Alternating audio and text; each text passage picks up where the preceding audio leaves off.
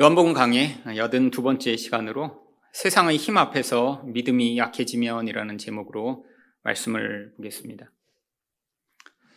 성도가 예수님을 믿고 또한 신실하게 신앙을 지키려고 하더라도 이 세상을 살아가다 보면 계속해서 이 세상의 강력한 힘 앞에 그 믿음이 약해지는 경우가 많이 있습니다.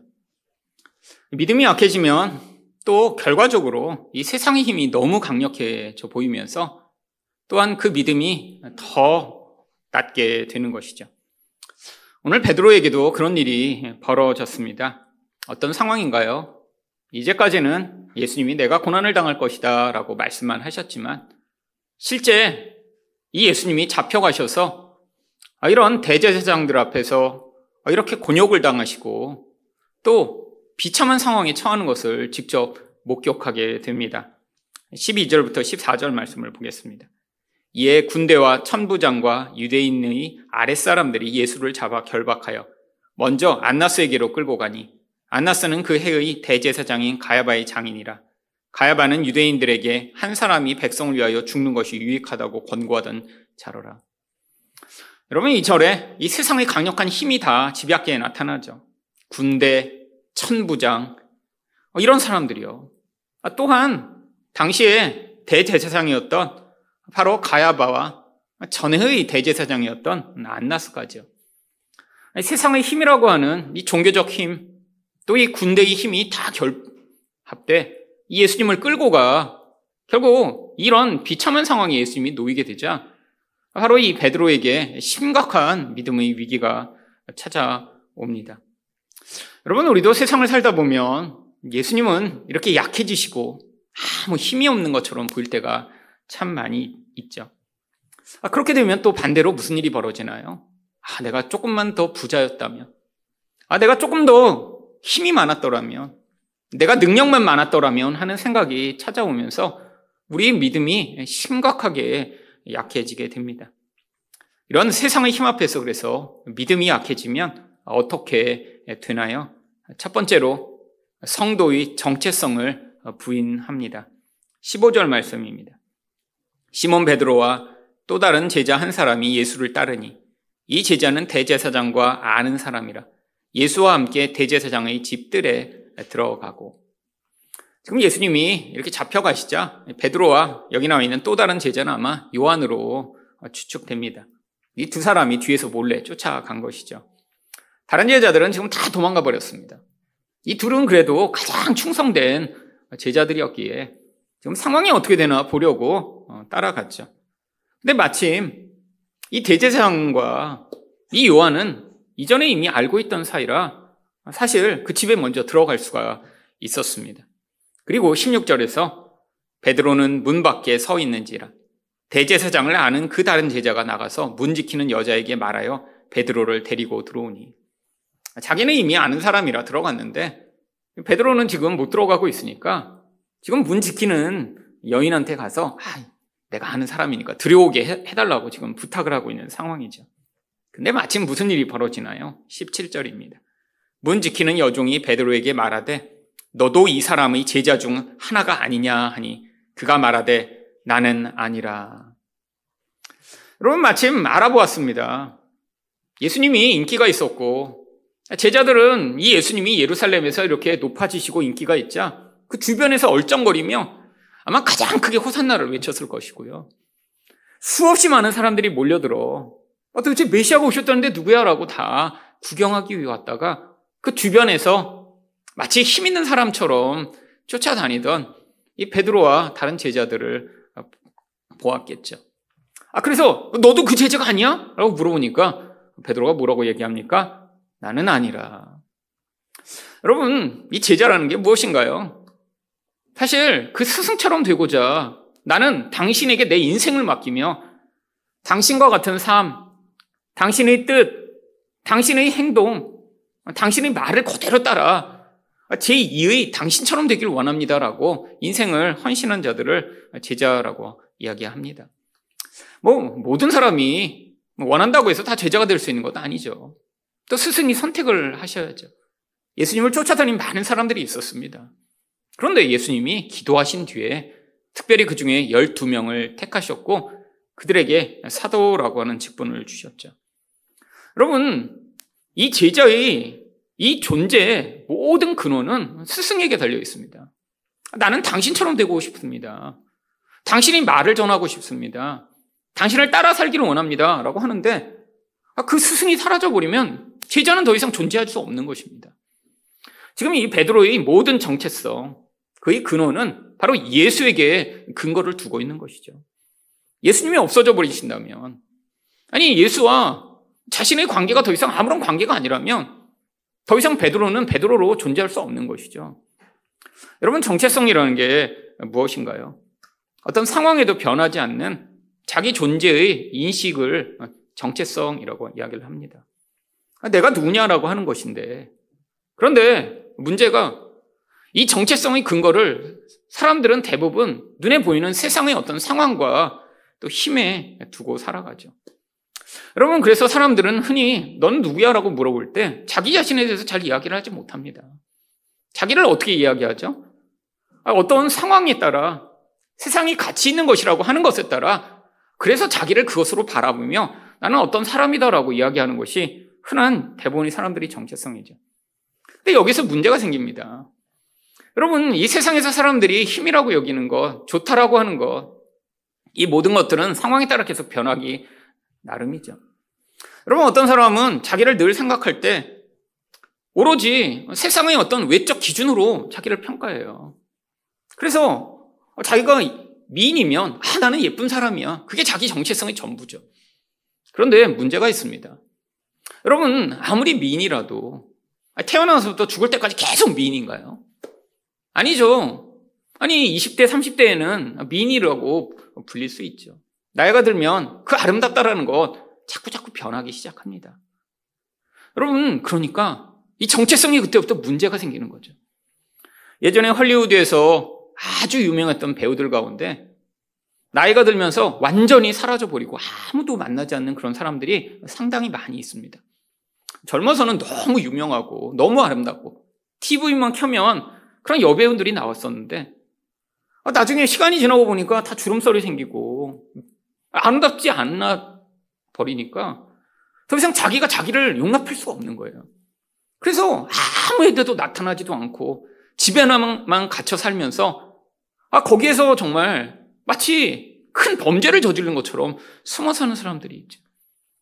여러분 이렇게 변화하는 어떤 세상의 것을 가지고 자기 정체성을 삼는 사람들이 세계상에 너무 많이 있습니다. 사람들이 흔히 정체성으로 삼는 것이 무엇인가요? 뭔가 남들이 좋다라고 인정하는 어떤 그런 집단에 소속된 나로 자기 정체성을 삼죠. 흔히 너가 누구야 그러면 학교 이야기를 하는 사람이 있습니다. 나는 무슨 학교를 다니고 이런 사람의 정체성의 근거는 어느 학교겠죠. 어떤 사람은 자기가 타는 차나 사는 집이나 심지어는 사는 동네를 이야기하며 그게 마치 자신인 것처럼 이야기하는 사람이 있죠. 여러분, 사람들이 흔히 근거로 들은 이 모든 물질적인 것, 세상적 힘이라고 하는 것. 근데 여기에 근거를 두고 살면 어떻게 되나요? 끊임없이 다른 사람의 시선 속에서 비교의식을 가지고 살아야 합니다. 여러분, 아무리 좋은 것을 가지고 있어도 그것보다 더 좋은 것을 가진 사람이 존재하고요. 아무리 내가 어떤 좋은 집단에 소속돼 있다라고 하더라도 그 집단이 그 사람을 대표해 인정해 주는 것이 아니기 때문에 끊임없이 다른 사람의 시선 속에서 계속 남과 비교해야죠. 여러분 여기서 문제가 발생합니다. 이 비교 의식이라는 건 인간 안에 엄청난 우월감과 열등감을 만들어내거든요. 여러분 다른 사람을 기준으로 자기 인생을 바라보니까 자기보다 못한 사람이 있는 거예요. 내가 나라는 존재를 외모로 평가한다고 생각을 하면 아, 나보다 더 별로 이쁘지 않은 사람 아, 이런 사람 세상에 존재하겠죠. 근데 또 나보다 훨씬 잘난 사람이 존재하겠죠.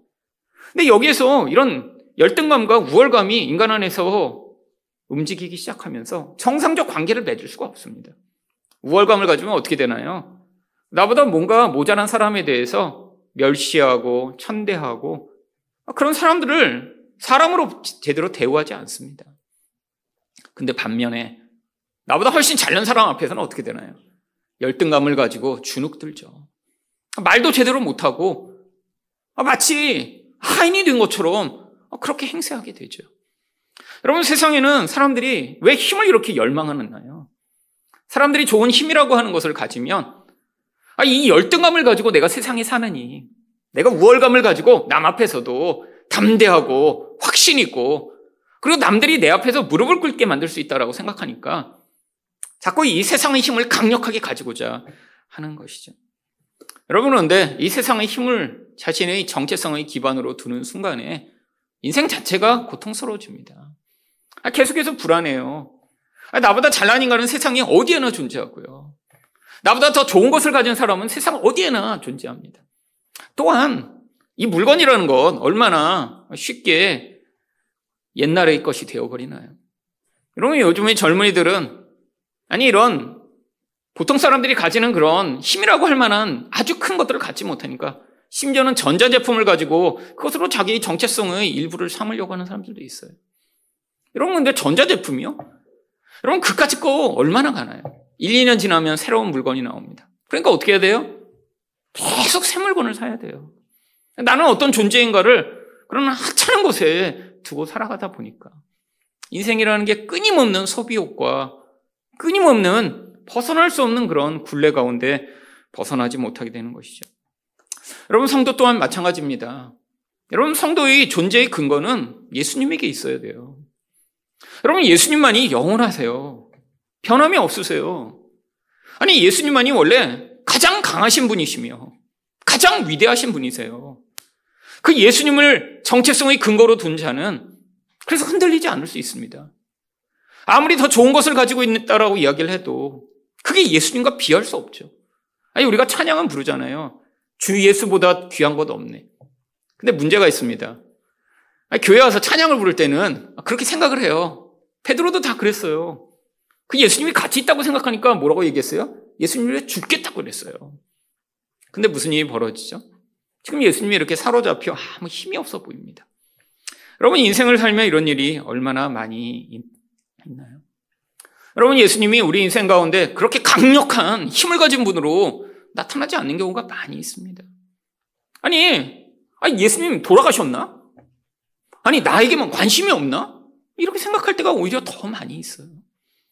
인생의 문제 가운데 우리 예수님이 조금만 도와주시면 될 것 같은데 도와주시지 않는 것처럼 보일 때가 너무 많이 있습니다. 아니 돈만 있으면 이 문제가 금방 해결될 것 같은데 아니 그러니까 그 돈이 훨씬 더 커 보이고 아니 힘 있는 사람 한 명만 알아도 문제가 금방 해결될 것 같은데 예수님이 그 힘 있는 사람보다 약한 것처럼 보일 때가 너무나 많이 있죠.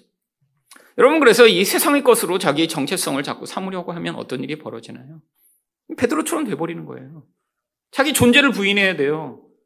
우리는 다 예수처럼 살기를 원하고 예수님으로 우리 인생의 근거를 삼고 그래서 성도 예수님의 제자로 이 땅을 살아가기로 해야 되는데 예수님이 우리 인생 가운데 사라져 버리면서 계속 세상 사람들처럼 어떤 물건을 가지면 행복한 것처럼 착각하고 내가 어떤 좋은데 아, 그런데 소속돼서 아 그래서 내가 어떤 학교를 나왔는지 아니면 어떤 회사에 다니는지 아니면 어떤 집단에 내가 소속됐는지로 끊임없이 자기를 생각하며 그렇지 못하면 불안해지고 창피해지고 열등감을 느끼게 되는 이 모든 모습이요.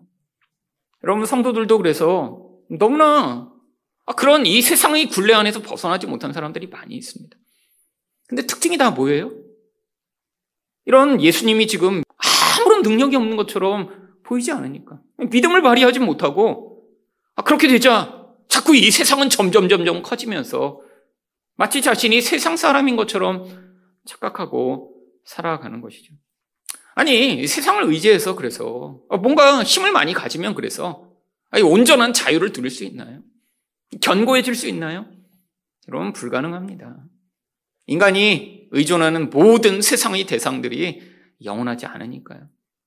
사람들이 중요하다고 여기는 그것들이 아무것도 아니고 그것들이 늘 우리를 배신하니까요. 여러분, 인격적 존재가 아닌데, 여러분, 과거에 여러분이 다녔던 학교가 여러분을 지켜줄 수 있을 것이라고 생각하시나요? 여러분, 학교가 아무 소용 없습니다. 여러분, 이전에 여러분이 소속됐던 회사가 여러분의 인생을 책임질 수 없어요. 아니, 그러면 여러분이 살고 있는 집이 여러분을 책임져 줄 수 있나요? 여러분, 불가능하죠. 근데도 많은 사람들은 그런 곳에 자기 인생의 정체성을 두고 이 세상을 살아가며 그것을 가졌을 때는 행복한 것처럼 아 그것이 가치가 떨어지고 그것을 갖지 못하면 불행한 것처럼 살아가고 있죠. 여러분 그래서 우리에게 믿음이 필요합니다. 여러분의 세상에 살면 왜 예수님이 이렇게 강력한 분인 것처럼 드러나시지 않는 것일까요? 아니 우리에게도 이렇게 강력한 능력을 자주자주 보여주시면 그러면 우리도 다 그냥 끝까지 예수님을 믿을 거 아니에요. 여러분, 근데 그렇게 되어버리면 무슨 문제가 발생하나요? 참 성도가 아닌 가짜들이 너무나 너무나 많이 모이게 되죠. 여러분, 사람들이 추구하는 이 모든 힘, 나에게 유익이 되는 것을 열망해 모여드는 이 사람들, 그 사람들이 진짜 그 예수의 가치를 알고 모여드는 것인가?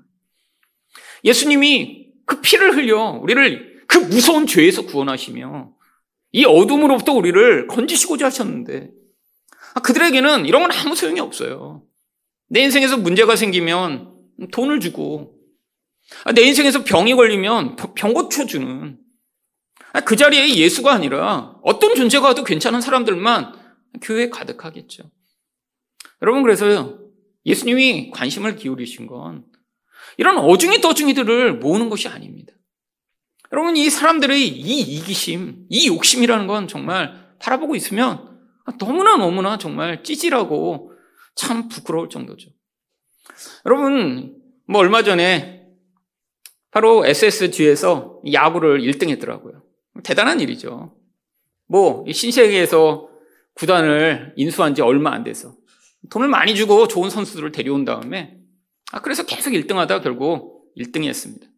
1등 했더니 뭐예요? 뭐 신세계 뭐 이마트 이런 데서 뭐 세일을 한대요.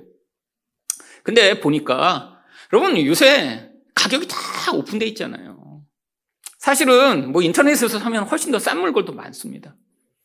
근데 그거 뭐 하나 사는데 뭐 원 플러스 원 준다고 전국에서 이 이마트마다 얼마나 사람들이 많이 모여들었는지 가서 계산 한 번 하는데 3시간씩 걸렸대요.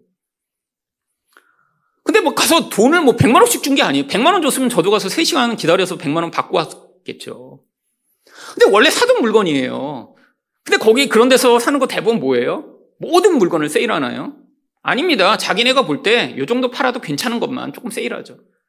사오고 나면 다 집에 쓰지도 않을 물건들, 원래 있는 물건들, 사실은 인터넷에 샀으면 더 싸게 살 물건들을 아, 가서 그렇게 세일한다니까 가서 3시간씩 기다려서 그거를 사겠다고 모여든 사람들.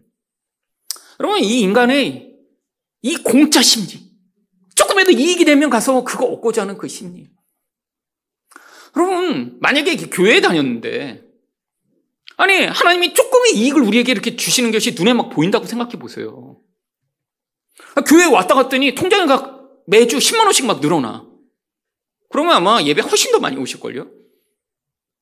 아니, 인간의 이 사소한 이기심, 요 얼마 안 되는 것도 이렇게 사람들이 막 모여서 몇 시간씩 그 아까운 주말에, 아, 그리고 그 가서 줄 서 있는데. 여러분, 하나님이 이 땅에서 그런 이기심을 충족하기 위해 모여든 사람들을 여기에 모아 조금의 돈을 나눠주고 조금의 건강을 주시는 것으로 문제를 해결하시는 그런 분이 아니세요. 여러분, 하나님이 우리를 이 자리로 불러 모으신 이유는 우리에게 이익이 없더라도 바로 그분이 우리 생명의 구주가 되시기 때문에 끝까지 그분을 믿고 의존할 수 있는 그런 사람들을 만들어내시고자 하는 것이죠. 여러분 자기 이익으로 말미암아 어떤 대상을 바라보는 사람들은 참 사랑을 할 수 없습니다. 여러분 만약에 여러분과 결혼하는 대상이 여러분이 돈 때문에 결혼한 걸 알면 얼마나 배신감 느끼겠어요?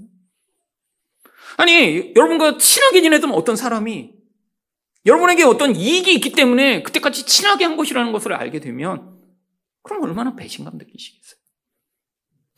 여러분, 관계라는 건 어떤 이익으로 그 관계가 계속해 유지될 수가 없어요. 우리가 하나님을 믿는 이유, 예배드리는 이유가 이런 하찮은 이익 때문이라면 하나님이 그런 사람들과 제대로 된 관계를 맺으실 수 없기 때문에 이 땅에서 우리가 하나님을 바라볼 때 이렇게 힘이 약한 것처럼 어떤 때는 우리를 도와주시지 않는 것처럼 보일 때가 많은 것이죠. 근데 성경은 무엇을 얘기하나요? 보이기는 그렇게 보여도 우리 하나님이 만왕의 왕이시면 만주해 주세요. 우리 인생을 다스리시고 인도하시고 책임지시고 구원하시는 분이 우리 하나님이세요. 그것을 위해 예수님이 오셨고 지금도 여전히 일하고 계세요. 여러분 믿음의 눈을 여시기 바랍니다. 이 세상이 크고 강력하고 화려해 보여도 이 세상은 사라져 버릴 것이며 우리 예수님이 온 세상을 통치하시는 바로 그날 진짜 그분을 믿는 자들이 그분의 제자들이 우리 예수 이름을 높이 외치는 그날이 오기까지 우리가 그 믿음을 잃어버리지 않아야 될 것입니다. 두 번째로 세상의 힘 앞에서 믿음이 약해지면 어떻게 되나요? 예수님을 부인합니다. 19절과 21절을 보겠습니다. 대제사장이 예수에게 그의 제자들과 그의 교훈에 대하여 물으니 어찌하여 내게 묻느냐? 내가 무슨 말을 하였든지 들은 자들에게 물어보라. 그들이 내가 하던 말을 아느니라. 지금 신문하는데 예수님이 이미 3년 동안 계속 말씀을 가르치셨잖아요. 아, 그래서 다 주워 들었습니다. 아, 그러고 나서 신문을 하는 거죠. 그러니까 예수님이 지금 너희가 하는 신문에 내가 답할 필요가 없어. 라고 답을 하신 거예요. 사실 그런데 이렇게 답을 하셨더니 어떤 일이 벌어졌나요? 22절입니다. 이 말씀을 하심에 곁에 섰던 아랫사람 하나가 손으로 예수를 쳐 이르되 내가 대제사장에 이같이 대답하느냐? 야, 이거 얼마나 모욕적인 일인가요? 아, 지금 이 대제사장은 굉장히 강력한 힘을 가지고 지금 서 있는 거예요. 근데 물어보면 답을 막 해야지. 아, 나 이미 다 얘기한 건데 왜 또 물어봐? 예수님이 이렇게 했다고 그냥 손을 빡 치면서 어, 지금 대제사장한테 이렇게 얘기해? 라고 지금 이 하인이 이렇게 반응하는 것이죠. 여러분 지금 예수님이 너무나 지금 힘이 없는 모습으로 지금 매맞고 계신 거예요. 만왕의 왕이시라면서요. 아니 하나님이시라면서요. 근데 이 대제사장의 종에게 지금 손으로 매를 맞으면서 뭐 네가 대제사장을 모욕해? 라고 지금 이렇게 하대를 당하고 있는 이런 상황. 게다가 말을 안 하니까 또 24절에서 어떻게 되나요? 안나스가 예수를 결박한 그대로 대제사장 가야바에게 보내니라. 아, 이건 별거 아닌 인간 뭐 하나님이라고 주장해. 아, 저쪽에 가서 딴 사람하고 한번 얘기해봐. 라고 지금 대제사장에게 또 결박한 채로 보내버리는 거예요. 그럼 무기력 그 자체 아닌가요? 아니, 어떻게 이런 약하고 아무것도 아닌 모습으로 서실 수가 있죠? 여러분, 바로 이게 베드로가 목격한 예수님의 모습입니다. 거기까지 갔어요.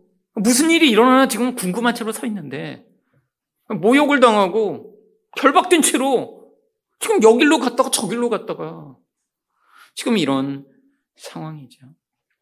아마 베드로의 마음에는 우리 예수님이 이런 극단적인 상황이 돼서 한번 쫙 힘을 발휘하시면 얼마나 좋을까. 이런 마음이 있었겠죠. 마치 구약의 삼손처럼 결박됐다가 어느 순간인가 그걸 빡 끊어 버리시고 하늘로 막 올라서 그냥 하늘에서 레이저도 좀 쏘고 우리가 맨날 보는 요즘 히어로 영화 그런 거 아니에요? 근데 예수님 아무 일도 못 하세요. 여러분, 근데 이 베드로의 모습이 바로 우리들의 모습입니다. 세상을 살아가며 그래서 자주자주 우리는 우리 예수님이 안 나타나시는 것 같아요. 아유, 예수, 베드로는 지금 눈으로 보고 있어요, 예수님을. 근데 여러분, 예수님 직접 보셨나요? 저도 한 번도 본 적 없습니다. 여러분, 그냥 우리는 믿음으로 예수님을 믿는다고 하니까, 아, 이게 너무 자주 흔들려요. 너무 자주. 여러분, 제 인생의 내내 그 고민이 저를 떠나지는 않았습니다. 아니, 필요한 자리에서 우리 예수님이 도와주신다고 하고 힘도 센다고 하는데 왜 이렇게 안 나타나시지? 여러분, 그때마다 더 열심히 기도해야 되나? 아, 뭔가 더 충성하고 헌신해야 되나? 아, 내, 미래에 내가 이렇게 하겠다고 약속을 해야 되나? 끊임없이 고민을 했어요. 여러분, 예전에 제가 어느 교회에 이제 사역지를 가나서 지원을 했을 때였습니다. 근데 그때 제가 신대원을 이제 졸업할 때가 돼서 이전 다니던 교회에서 사임을 하고 몇 개월간 놀았을 때예요. 근데 우연히 어느 이제 큰 교회에서 이제 사역지가 났다고 공고가 났는데 처음엔 생각도 못 하다가 이제 뭐 그 사역지와 관련된 어떤 사람을 만나게 되면서 지원해 보라고 해갖고 이제 지원을 하게 됐습니다. 그래서 알고 보니까 원래 4명을 뽑는다고 공고가 났어요. 청년 대학부에 이렇게 4명을 뽑는다고. 근데 그 내부에서 이제 알던 사람이 저한테 얘기를 해주는데 이미 세 명은 다 뽑았대요. 그리고 이제 한 명만 자리가 남았다는 거예요. 아우, 그러면 경쟁률이 치열한데. 경쟁률 당연히 치열하죠. 네명 뽑으면 그나마 그래도 경쟁률이 낮아지는데, 세 자리는 이미 다 차버렸고, 한 자리 남았는데, 몇백 명이 지원했대요, 몇백 명. 아, 그러니까 저도, 아유, 뭐, 지원해도 소용없는 거 아니야. 아, 그런 마음이 막 들기 시작하더라고요. 근데 그때 그 상황에서는 꼭 그 자리에 가서 제가 사역을 하고 싶었습니다. 이미 몇 개월간 놀았는데다가, 그 다음에, 아, 정말 그 교회에 제가 정말 존경하는 목사님도 계셨고, 그리고 꼭 배우고 싶었고, 아, 너무 모든 것이 절실한 상황이에요. 근데 이렇게 몇백 대 1이라고 딱 이렇게 듣는 순간에 낙심이 되는 거예요. 아, 이거 뭐 해도 소용없겠다. 뭐. 딴 사람들 얼마나 뭐 빼기고 이런 사람들이 다 지원할까? 아, 그랬더니 신기하게 우리 부모님이 어, 거기 아는 사람이 있다고 얘기하시는 거예요. 거기 아는 사람이. 마침 청년부의 목사님이 저희 부모님과 같이 예전에 오랫동안 신앙생활을 같이 하셨던 그 집사님의 아들이래요. 근데 마침 그 집사님이 오랫동안 연락이 끊어졌었는데 그때 저희가 이제 이사를 어느 동네로 갔었는데 그 이사한 동네에서 그 집사님을 우연히 만난 거예요. 그래서 알고 보니까 그 동네 원래 오랫동안 이사하셔서 살고 있었고 몇십 년간 이렇게 연락이 끊어졌다가 알고 보니까 그 아들이 그 교회에서 그렇게 청년부에 사역한다는 걸 그때 알게 되신 거예요. 그러니까 저희 아버지가 얘기하시더라고요. 야! 그렇게 청년부 목사님이 거기 이렇게 있다는 게 이게 하나님이 너를 위해 이렇게 만나게 하신 게 아닐까? 그렇잖아요. 몇십 년간 연락이 끊어졌다가 어, 이렇게 돼서. 저도 마음에 아 그렇게 청년부 목사님을 통해서라도 이렇게 청탁을 좀 넣으면 뭔가 좋은 일이 벌어지지 않을까? 그나마 이렇게 제외됐던 서류가 이렇게 좀 핵심이라도 좀 들어가서 하면 좋지 않을까? 그런 마음이 들기 시작한 거예요. 근데 제가 그때는 되게 기도 열심히 하고 그런 때라 아, 기도 좀 해보겠다고. 그래서 기도를 했는데 아, 불편하더라고요. 어차피 떨어질 거면 떨어지는 거고, 뭐 붙을 거면 정말 하나님이 붙여주시는 거지.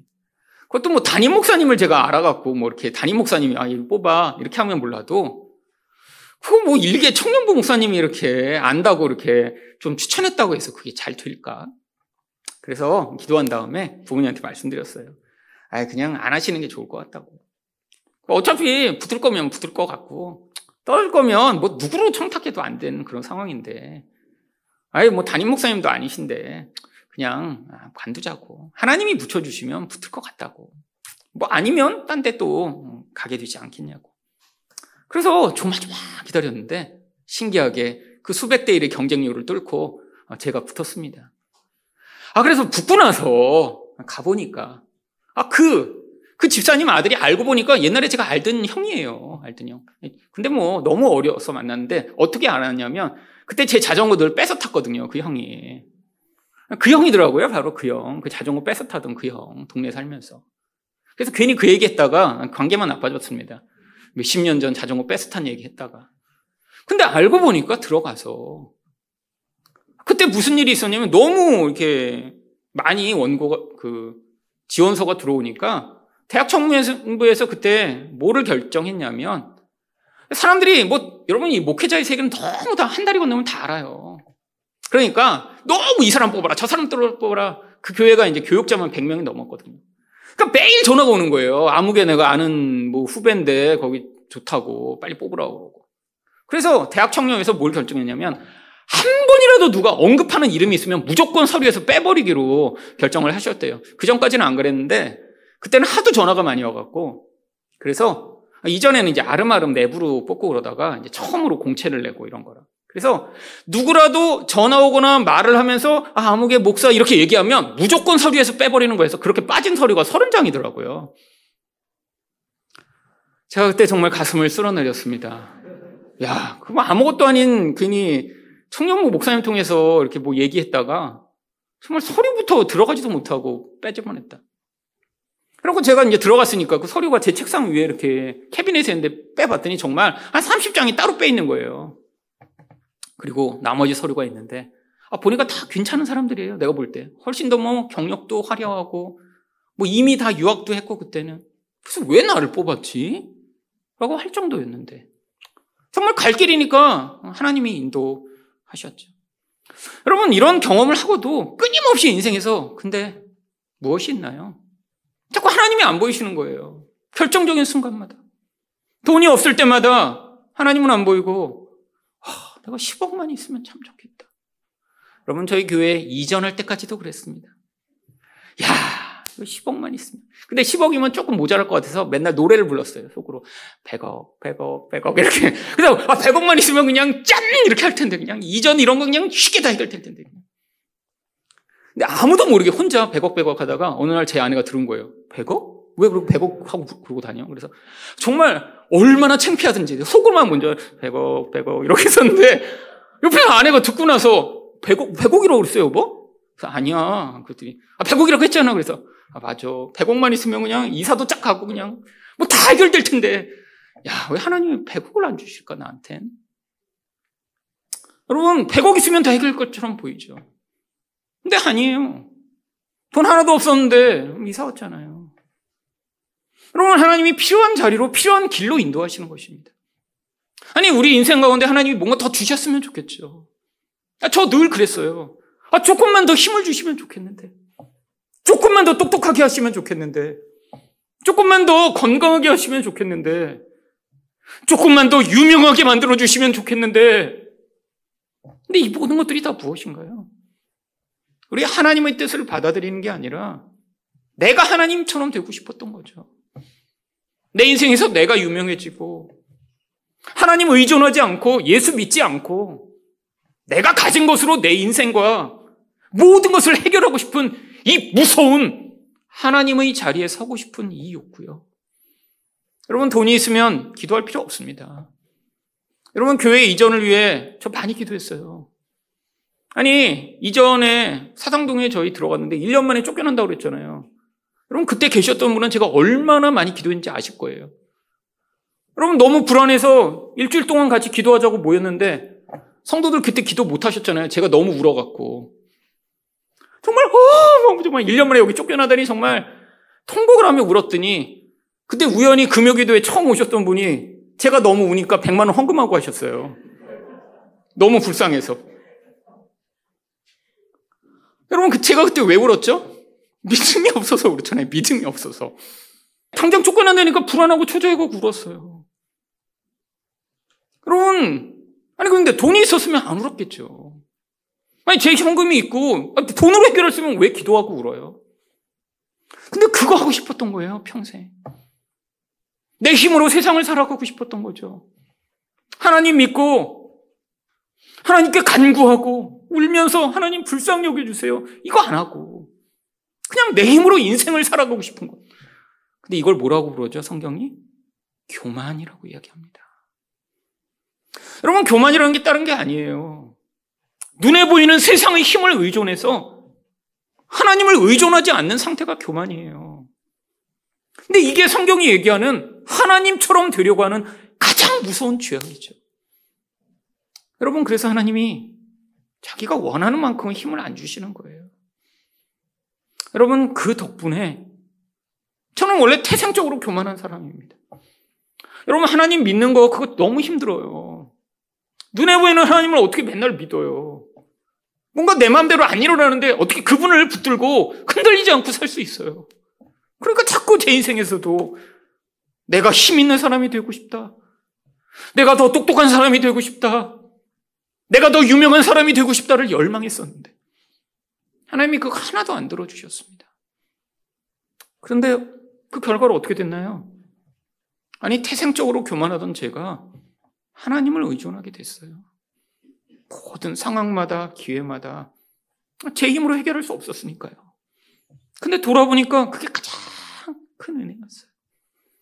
하나님의 은혜가 일하시는 대로 제 인생을 맡겨드리고 우리 또 교회 또한 우리 하나님이 일로 가라고 그러면 가고 멈추라고 그러면 멈추고 이렇게 하라고 그러면 할 수 있는 그냥 하나님이 인도하시는 대로 인생과 교회를 맡겨드릴 수 있는 그런 자리에 올 수 있게 된 것. 이게 가장 큰 은혜죠.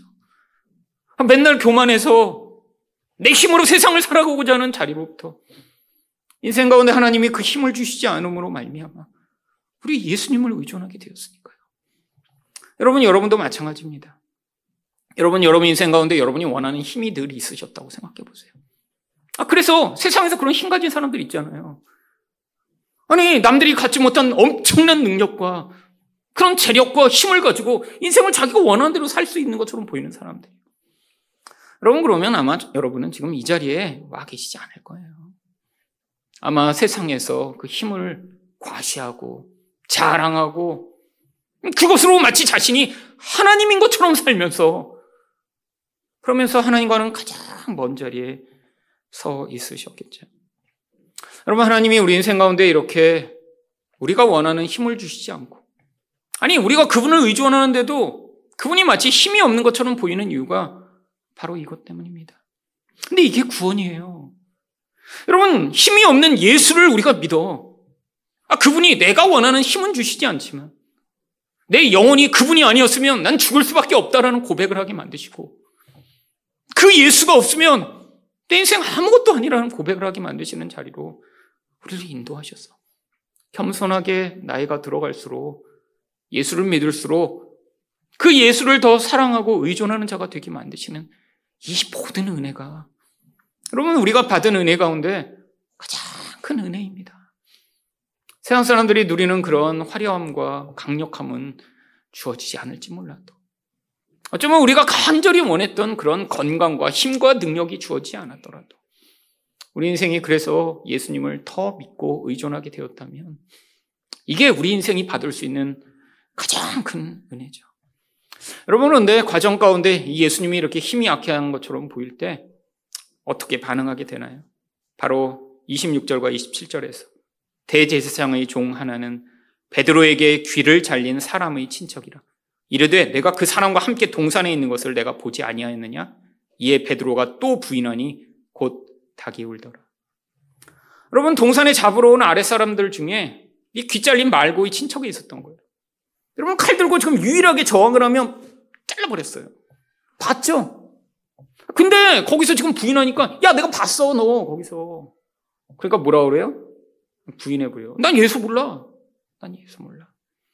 심지어는 어떻게 부인했나요? 마태복음 26장 72절을 보시면 베드로가 맹세하고 또 부인하여 이르되 나는 그 사람을 알지 못하노라 하더라.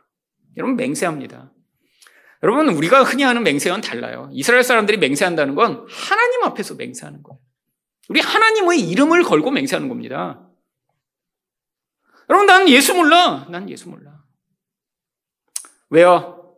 세상의 힘 앞에 지금 두려워서 그래. 우리 예수님 너무 약, 약해 보이니까. 아, 자기에게도 두, 어, 무슨 일이 벌어질까봐 지금 벌벌 떨다가 예수를 부인해 버리는 것이죠. 여러분, 근데 이게 베드로의 본심인가요? 아니에요. 지금 두려워서 나타난 마음이죠. 베드로의 본심은 마태복음 26장 35절에 이렇게 나옵니다. 베드로가 이르되 내가 주와 함께 죽을지언정 주를 부인하지 않겠나이다 하고 모든 제자도 그와 같이 말하니라. 이거 지금 몇 시간 전에 일어난 일입니다. 죽어도 부인하지 않겠습니다. 여러분 우리도 그렇게 살잖아요. 여러분 예배할 때 찬양할 때 다 거짓말 하시나요? 주 예수보다 더 귀한 것 없네. 아이 거짓말. 이렇게 하신 분 어디 있어요? 그때는 주 예수보다 더 귀한 것 없네. 찬양을 이렇게 하세요. 그 진심이에요, 사실. 근데 세상에서 너무 자주 뭐 이럴 때가 너무 많지 않나요? 내 고백과는 정반대로 살아요. 고백은 아 우리 예수님이 중요합니다. 근데 세상에서는 아 1억 원만 있으면 참 좋겠다. 그러면 이게 우리의 인생 아닌가요? 여러분 근데 문제가 있습니다. 자꾸 믿음이 이렇게 약해져서 세상을 의존하면 의존할수록. 그래서 우리가 구원을 못 받는 건 아닌데 무슨 일이 벌어지죠? 누가 복음 22장 61절과 62절에 주께서 돌이켜 베드로를 보시니 베드로가 주의 말씀 곧 오늘 닭 울기 전에 내가 세 번 나를 부인하리라 하심이 생각나서 밖에 나가서 심히 통곡하니라. 여러분 하나님의 백성은 우리 예수를 부인하면 스스로 견딜 수가 없어요. 위기 상황에 세상의 힘이 너무 강력해 보여서 거기서는 일시적으로 그럴 수 있는데 그러고 나면 죄책감이 찾아오고 자책하게 되고 그래서 이 베드로와 똑같은 상황에 처하게 됩니다. 우리 예수님이 이 자식 너 거짓말 하나 부인 하나 보자 이렇게 해서 보신 건가요? 그냥 이 인간의 연약함이 너무 안쓰러워서 쳐다보신 거예요. 그냥 이게 우리예요. 우리는 늘 두 마음을 가지고 살아가잖아요. 그럼 왔다 갔다 하고 살지 않나요? 아, 세상에 가면 세상이 너무 좋아 보이고, 나도 세상에서 힘을 가지고 싶고, 유명해지고 싶고, 아니, 내가 안 되면 내 자식이라도 세상에서 유명하고 부자 만들어서, 그래서 자랑하고 싶은 게 우리 마음인데. 근데 우리가 자꾸 세상을 의존하고 믿음이 약해져서 그 자리에 설 때마다 사실 우리 영혼에서 심각한 갈등과 죄책감이 벌어집니다. 여러분, 그렇게 되면 어떻게 될 수 있나요? 하나님과 관계가 당연히 멀어지죠. 하나님은 우리를 늘 사랑하십니다. 여러분, 하나님은 우리가 어떤 행위를 하고 어떤 반응을 했다고 그 사랑이 달라지지 않아요. 이미 사랑을 다 보이셨어요. 우리가 죄인이었을 때, 원수되었을 때, 하나님이 우리를 이미 다 사랑하셨습니다. 아, 그러니까 그 다음에 이렇게 베드로처럼 부인했다고 이 자식 부인했어? 아, 우리가 인생에서 이렇게 믿음을 갖지 못한다고 아, 저 자식 또 실패했네? 그렇게 하시지 않아요. 문제는 뭐죠? 늘 우리 마음이에요. 아니 우리가 좀 잘못하면 늘 마음이 불편하고 힘들고 내가 잘못했으니까 뭔가 보상을 해야 될 것 같고 이게 인간의 마음이죠. 여러분 결국 이 인간적 마음이 베드로 안에 가득하니까 어떻게 돼 버리나요? 21장 3절을 보시면 시몬 베드로가 나는 물고기 잡으러 가노라 하니 그들이 우리도 함께 가겠다 하고 나가서 배에 올랐으나 그날 밤에 아무것도 잡지 못하였더니 그냥 이전의 세상으로 돌아와 버리는 거예요. 여러분 베드로에게 예수님이 어떻게 그를 제자로 삼으셨죠? 이제부터 너는 사람을 낳는 어부가 되라고 그를 부르셨잖아요. 근데 기다리다가 이제 예수님이 돌아가시고 아무 소망이 없어지니까 야 고기나 잡자 다시 고기나 잡자. 근데 그래서 밤새도록 잡았어요. 결과가 무엇입니까? 아무것도 잡지 못해요. 텅 빈 인생이 되어버린 것입니다. 여러분 이게 인간의 모습이에요. 세상 사람은 그 텅 빈 그 영혼을 채우고자 거기다 술도 집어넣고 돈도 집어넣고 그러다 안 되니까 마약도 집어넣고 그래서 마치 자신이 행복한 거 채워진 것처럼 세상을 살아가죠. 근데 성도는 그럴 수 없어요. 아, 예수 없이 사는 인생, 빈 그물처럼 텅 비어 늘 공허하고 늘 불만족한 것이 우리의 영혼이죠. 여러분, 저도 20대 때 제가 원하는 하나님이 그런 구원을 해주시지 않자 심각하게 하나님과 갈등했던 적이 있었습니다. 아니, 우리 부모님처럼 열심히 예수님을 믿으시면 회사 망하지 않게 해주셔야 되는데 회사 망해서 너무너무 고통하게 됐거든요. 근데 우리 부모님보다 제가 더 많이 실망했어요. 우리 어머니는 그래도 우리 하나님이 무슨 뜻이 있으시겠지. 일승아 믿음을 잃어버리면 안 된다. 맨날 그렇게 얘기하셨어요. 근데 저는 이런 하나님이 도대체 아니 이렇게 열심히 예수 믿으면 잘 되게 해주셔야 되는 거 아니야? 근데 이렇게 망해서 고통하게 되니까 정말 제 마음으로 아, 이런 하나님은 내가 열심히 믿으면 안 되겠다. 교회는 다니지만 그냥 널찍이서 조심스럽게 하나님과 깊이 연관 맺지 않고 그냥 다녀야지. 그때 교회도 안 나간다 그러면 우리 부모님이 너무너무 고통하실 테니까 저는 착한 아들이었거든요. 그래서 그냥 교회는 다니기로 했어요. 가서 설교도 안 들었습니다. 그냥 앉아 있었어요. 다 거짓말 같았어요. 아니 우리 가족을 이렇게 예수 잘 믿도록 해놓고 낭떠리에 떨어뜨리는 그런 하나님이라니. 여러분, 그래서 제가 이렇게 하나님께 거리를 두면 괜찮을 줄 알았어요. 근데 그때부터 무슨 일이 벌어진 줄 아세요? 영혼이 너무너무 고통하기 시작했습니다. 아니, 너무 인생이 다 망가진 것 같고. 아, 도대체 어떻게 해야 될지 모르는 상황이고. 아니, 회사가 부도나서 모든 상황에서 정말 고통이 가족 가운데 몰려오고 있는데. 근데 의존할 곳이 없다는요. 아, 이전엔 기도도 하고, 예수 이름도 부르고, 은혜도 강구했는데 그런 어두운 가운데 어떤 것도 붙을 수 없는 상황이라니요. 여러분 그 상황에서 제 영혼이 망가지기 시작하니까 결국 그러다가 제가 쓰러져 버린 거예요. 학교도 갈 수 없고 스스로 혼자 일어날 수도 없는 그런 더 비참한 상황에 떨어졌던 것이죠. 여러분 그게 성도의 인생입니다. 여러분 여러분이 하나님께 실망하고 아니, 심지어 죄를 져서 하나님을 떠나면 그러면 자유로워지나요? 아니에요. 자기 피로 값주고 산 자기 자녀를 우리 하나님이 잃어버리시겠어요? 여러분, 여러분이 진짜 부모라면 여러분이 여러분의 자녀를 낳았다면 좀 잘못한다면 야 나가버려라. 아, 너 같은 자식 내 자식 아니야. 이렇게 하시겠어요? 아니 그래서 자녀가 가출한 자녀 있잖아요. 그러면 아 이 자식 말썽 피는 놈 나갔으니까 이제 자유롭다 그러고 자유를 누리시겠어요? 여러분 우리 하나님은 그렇지 않아요. 성경이 뭐라고 얘기하나요? 엄마가 자기 젖먹이를 잊어버릴지라도 나는 너희를 내 눈동자처럼 잊어버리지 않겠다. 우리 하나님은 자기 백성을 한 명도 잃어버리시지 않는 그런 아버지 하나님이세요. 여러분, 여러분 마음이 우리 하나님을 향해 거리를 둬도 우리 하나님은 절대로 포기하지 않으십니다. 그래서 바로 이 베드로를 대표로 찾아오신 거예요. 21장 17절 말씀입니다. 세 번째 이르시되 요한의 아들 시모나 내가 나를 사랑하느냐 하시니 주께서 세 번째 내가 나를 사랑하느냐 하심으로 베드로가 근심하여 이르되 주님 모든 것을 아시오매 내가 주님을 사랑하는 줄을 주님께서 아시나이다. 예수께서 이르시되 내 양을 먹이라. 여러분, 이 베드로는 지금 심각한 자책감에 사로잡혀 있습니다. 그래서 예수님이 세 번이나 물어보신 거예요. 예수님, 제가 예수님 사랑합니다. 그 고백 입으로 세 번 할 수 있도록. 세 번 부인했으니까요. 난 저 인간 몰라. 저주하면서 지금 예수님을 부인했으니까. 예수님, 제가 예수님 사랑합니다. 예수님 사랑합니다. 예수님 사랑합니다. 이렇게 세 번 입으로 고백할 수 있도록. 예수님 그래서 찾아오신 거예요. 어, 네가 나 부인해도 괜찮아. 나 이미 알고 있었어. 그래서 미리 얘기해 줬잖아. 네가 나 부인할 거라고. 근데 예수님이 오셔서 회복시키시고 그리고 고기를 잡아도 텅 비어 있던 그에게 이제 사명을 주시죠. 내 양을 먹이라. 여러분 이게 이 베드로의 인생 가운데 이제 새로 살아난 것 같은 자리입니다. 여러분, 하나님 백성에게 언제 우리가 살아난 자로 살 수 있나요? 여러분, 우리는 세상 사람처럼 살 수 없어요. 우리에게 하나님의 그런 사명이 주어져.